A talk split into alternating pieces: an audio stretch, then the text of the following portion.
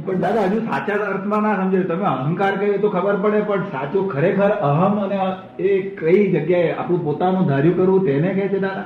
ના ધાર્યા ઉપર નહીં. ધાર્યું તો બધા ઘણા માણસો કરે છે. અહંકાર એટલે ગોવાળું દેખાય એવું. નંબર અહંકાર કહેવાય. વ્યવહારિકતા ના દેખાય. આ બધા લોકો વ્યવહારિક કામ કરે છે. તેમાં કોઈ ખોટું ગાળું કહેવાતું નથી. પણ જેને ગોવાળું કહેવામાં આવે તેને અહંકાર કહેવાય. ગાડું કહેવામાં આવે. હા દાદા. દુનિયાથી નવી નવી જાતનું દેખાડે. પોતાને તો દાદા ખબર ના હોય પણ. હે? શું કહે છે પોતાને ખબર દેવીબેન? હોય. પોતાને ખબર ના હોય. ભાન જ ના હોય ખબર જ ના વાત ક્યાં પડે ભાન જ ના હોય. હું શું ગાળું કરી રહ્યો છું શું બોલી રહ્યો છું ભાન જ ના હોય તારે અહંકાર એવો નીકળે બધો. ગાડો અહંકાર કે છે એ જ ને દાદા? ગોળા ગોળું હોય તેને આ દુનિયામાં પાછા માણસ બેઠા હોય ને પણ એક ગણું ઊંધું બોલ ઊંધું કર્યું ત્યારે કે છે અહંકારી હું વ્યવહારતા હોય છે બધા લોકોને એક્સેપ્ટ થાય એવું કબૂલ થાય એવું. આપણે જે કહીએ તો બધા લોકો કે ના સારું કામ કર્યું આપણે અને એ ખરો ધણી બૈરી ના રહે કે આખી જિંદગી એ હારી જાય એ તો હારીએ તો ફરી પાછા જીતીએ હારીને બેસું નિરાતે શું કહ્યું નિરાતે ઊંઘ મૂંઘ આવે એનાથી આવીને કઈ એના કેવા જવાનું બારે? કે આજે હું જીતી. જેને કહે તેને ખોટી દેખાય ખોટા દેખાય કે ના દેખાય? કહેવાય નહીં. ક્લેશ ના થાય એવું જીવન જીવવું જોઈએ. ગમે છે ક્લેશ? નથી ગમતો? બિલકુલ નહીં? તને તો ગમે ને થોડો. તમે ગોસ્વામી ગમે બધું. ગોસાઈ ને ગમે બધું. ના ગમે? શું વાત કરે છે? ગોસાઈ કે મને ના ગમે કે. ના ગમે ચલો બતાવ. કારણ કે એને ગમે નહીં વિચારીને શું કરે પણ? સ્વભાવ પડી ગયેલો? કચ કચ કચ કચ કર્યા જ કરે. કે તો હા કશું ક્લેશ નહીં કે છે. એટલી સુરસાગરમાં પડવાનું મન થાય. કોઈ લડવાનું જ નહીં ને. વિચાર બધા પેલા આવતા હતા. એમ તને હું આવે? સુસાગરમાં પૂરવાનું? ના ના બીજો બીજા વિચાર આવે. આપઘાતના. તેથી અમે ફરીએ છીએ ને. લોકો કે તમે આટલી ઉંમર કર્યા કરો છો? આમ જાણીએ કે કેટલી મુશ્કેલીઓ છે આ મુશ્કેલી બધી જતી રહે. અને નિરપેક્ષતા અને કાળ. એ બેનો સંબંધ શું? વાસ્તવિક દર્શન સામા યથાર્થ દર્શન સામા કાળમાં કાળ કાળ ટાઈમ કશો ટાઈમ ટાઈમ. હા. ટાઈમ કાળ એટલે સમય ભૂતકાળ એમ એ અર્થમાં ભૂત ભવિષ્ય વર્તમાન એ અર્થમાં. હમ. સાપેક્ષતા હા. અને કાળ. અને નિરપેક્ષતા અને કાળ. હમ. એ બેના કાળમાં શું ફેર? નિરપેક્ષતાને કાળ તો ઠસ થતો જ નથી. બરાબર. નિરપેક્ષ વસ્તુને સાપેક્ષ ને બધું આ બધું સાપેક્ષ ને બધું આ બધું કાળ બાળ બધું લાગે થાય સાપેક્ષ ને. હવે સાપેક્ષમાં તો નર્યો ભૂતકાળ જ છે. હે? સાપેક્ષમાં નર્યો ભૂતકાળ જ છે. એ ભૂતકાળ એ બધું ભૂતકાળ કહો કે જે કહો તે પણ સાપેક્ષ ને લાગુ થાય છે બધું. નિરપેક્ષ ને તો કશું લાગુ જ ના થાય એમ નામ નિરપેક્ષ. છે. ભગવાન નિરપેક્ષ છે. કશું અડે નહીં નડે નહીં ટાઈમ નહીં તેથી જ આપણે બોલીએ છીએ ને કે દાદાના ભક્તોને કાળ કર્મ ને માયા અડે નહીં કે? કાળ કર્મ ને. માયા નડે નહીં અડે નહીં. ભક્ત ભક્તની ભક્તની કોટી તો દાદા કાળમાં આવી ને રિલેટિવમાં આવ્યું ને ભક્ત આ તો ભલે બોલતા ના હોય એટલે ભક્ત બોલું છું. ભક્ત કહેવાય છે ને તો. આ તો બધા જ્ઞાનીઓ કહેવાય. મહાત્મા મહાત્મા કહે છે ને. આપણા ભક્ત તો બોલતા જ નહીં મહાત્મા બોલે છે. મહાત્મા બોલે છે ને? કાળ તમને માયા નડે નહીં. જો આ જ્ઞાનમાં પાંચ આજ્ઞામાં રહેતો. આ ક્રમિકતા શામાં આવી? કાળમાં આવી કે? સાપેક્ષમાં માય કે નિરપેક્ષમાં શું ક્રમિકતા. ક્રમિકતા. આપણે મોક્ષ પ્રાપ્ત કરવા માટે કાળને જો અવલંબન લઈએ કાળનું જો અવલંબન લઈએ તો મોક્ષ મળે ખરો. શું તમે કહેવા માંગો મોક્ષ મેળવવા માટે જે સાપેક્ષ છે જે કાળ કાળથી બંધાયેલો છે તેનું અવલંબન લઈએ તો આપણે મોક્ષ પામી શકીએ ખરા? એ જરૂર જ નહીં ને.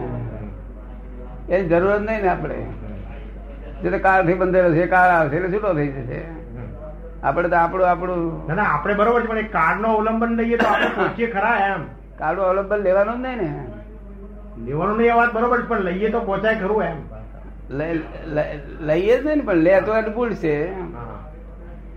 કાળ કાળની જરૂર જ શું અવલંબન લઈને?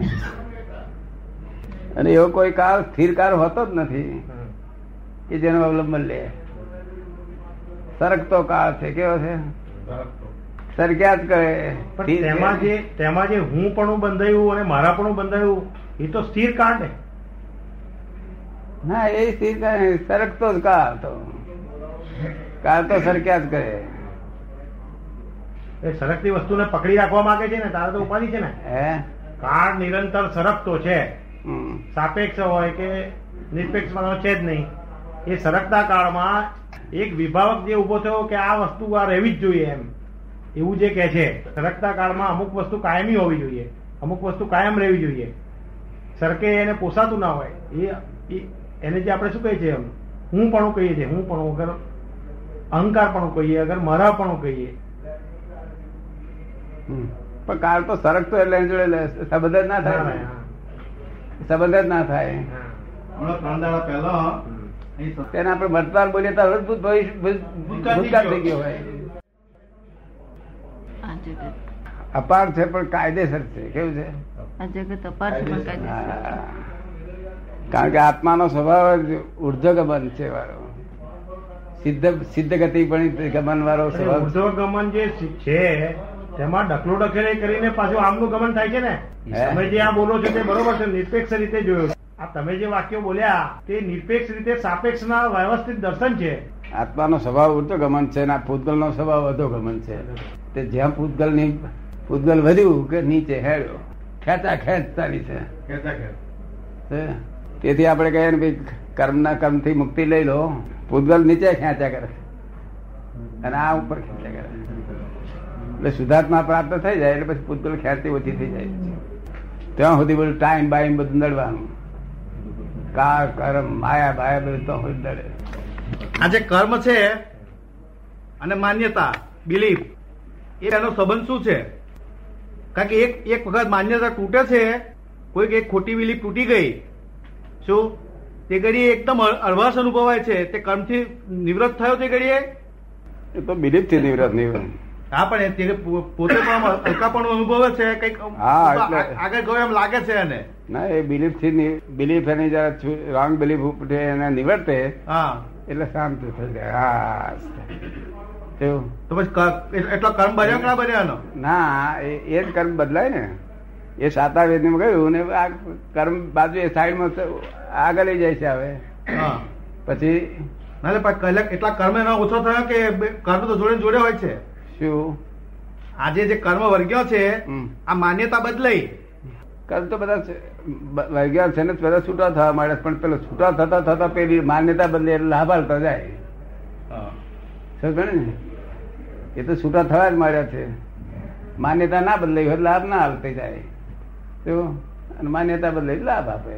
રોંગ બિલીફો છે બધી રોંગ બિલીફો છે કશું જ આ પોતે પરમાત્મા થઈને જીવન આ દશા જુઓ. હવે આ રોંગ બિલીફ ને પાછી રાઈટ બિલીફ બેસાડીએ. તો રાઈટ બિલીફ નો લાભ મળે ને? હા. પણ બિલીફ તો ખરી ને રાઈટ બિલીફ છે રાઈટ બિલીફ કહો. Right ત્યાં સુધી એનું ફળ કર્મ તો રહે જ. હા પણ તે રોંગ પણ રાઈટમાં તો બિલીફ જ નથી. રોંગ બિલીફ ને રોંગ બિલીફ ને એને છેદ કરવા માટે રાઈટ બિલીફ છે. શું છે? છેદ કરવા માટે. નહીં તો છેદ થાય નહીં. અને બે રાઈટ બિલીફ રોંગ ને છેદ કરે ત્યાર પછી રાઈટ બિલીફ પોતાની મેતે જ આપ ખુદસે છેદ થઈ જાય છે. એટલે પછી એને કોઈ છેદ કરવા જતો નથી. એવા ક્રમથી આ ગોઠવેલું છે બધું. શું થાય છે? રાઈટ બિલીફ ખુદ છે જ એ થઈ જાય છે. શું થાય છે? ઉડી જ જાય. હા. એવું છે ને? નહીં તો તો વધતું વધતું પાર જ ના આવે. એનો મહારાજ તુલસી તુલસી ઉછેરી હતી. જંગલમાં જઈને. તે ઉંદરડા કાપી ગયા ખાઈ. એટલે મહારાજ કે ફરી આ બીજી તુલસી છે તો ઉંદરડા ખાઈ જશે માટે બિલાડી પાડો. એ બિલાડી પાડી જંજાળ પછી વધતી જ ગઈ ને. એવું નથી આ આ સમ્યક દર્શન છે ને રાઈટ બિલીફ તે પોતે જ વગાઈ જાય છે. સસત્તાધારી છે રાઈટ બિલીફ. કેવી? સ્વસત્તાધારી. હમ. અને રોંગ બિલીફ પર સત્તા છે. આ જે ભેદક જ્ઞાન છે દાદા હા. પારે ઘડી ભેદ પાડ્યા કરશે ભેદક જ્ઞાન. હા. અને પ્રજ્ઞા એનો શું સંબંધ છે? જ્ઞાની પુરુષ ભેદ કરી આપે એટલે પ્રજ્ઞા ઊભી થઈ જાય. પછી પ્રજ્ઞા ઊભી થાય તો સુધી પ્રજ્ઞા ઊભી ના થાય.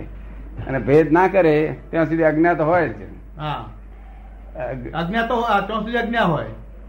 અને પછી ભેદ કરી આપે એટલે પ્રજ્ઞા ઊભી થાય. પણ એ મારે ઘડીએ પેલું ભેદક જ્ઞાન અંદર કયા કરે છે?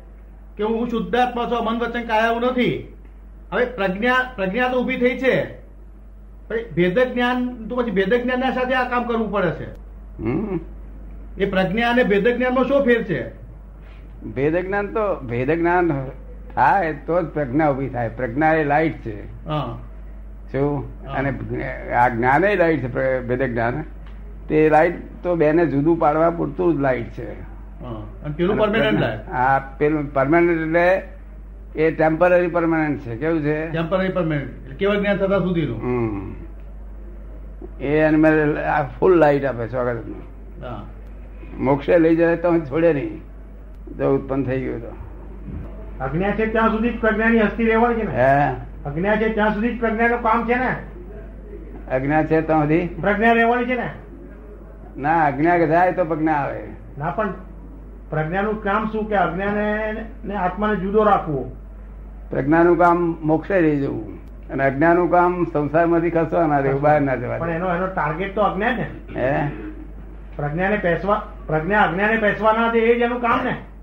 ના અજ્ઞાન ને પેસવા દેવાની તો વાત જ નહીં. અજ્ઞાન તો તો પેસવા જ ના દે. પણ જોડે જોડે મોક્ષે રહી જવાનું કામ એનું.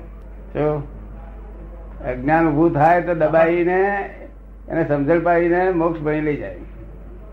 અને અજ્ઞાનનું કામ શું કે થોડી ઘણું લાઈટ ઊભું થયું હોય તો એને અંધારું કરતા લઈ જાય. શું? તો પ્રજ્ઞામાં વિકલ્પનો ભાગ ખરો થોડો ઘણો. હે? પ્રજ્ઞામાં થોડો ઘણો વિકલ્પનો ભાગ ખરો. વિકલ્પ? વિકલ્પીનો ભાગ ખરો એમ. વિકલ્પ? વિકલ્પ લાગે વગેરે નહીં. વિકલ્પ બધો આજ્ઞા આમાં વિકલ્પ વિકલ્પ કશું હોય નહીં. નિર્વિકલ્પ છે. કેવું ખબર પડે ને? જેમાં અર્હંત સિદ્ધ છે. સિદ્ધ જ છે એમનો આત્મા. સિદ્ધ જ છે. પણ તે દેહધારી છે માટે કે છે કે સિદ્ધ ના કહેવાય. હા. દેહ વગરના સિદ્ધ પુરુષ આપણને શું ઉપયોગમાં આવેલા હે? દેહ વગરના સિદ્ધ પુરુષ થઈ ગયા હોય તે આપણને શું ઉપયોગમાં આવે? આપણે લક્ષ્ય બે ને એટલું. જય સચિદાનંદ.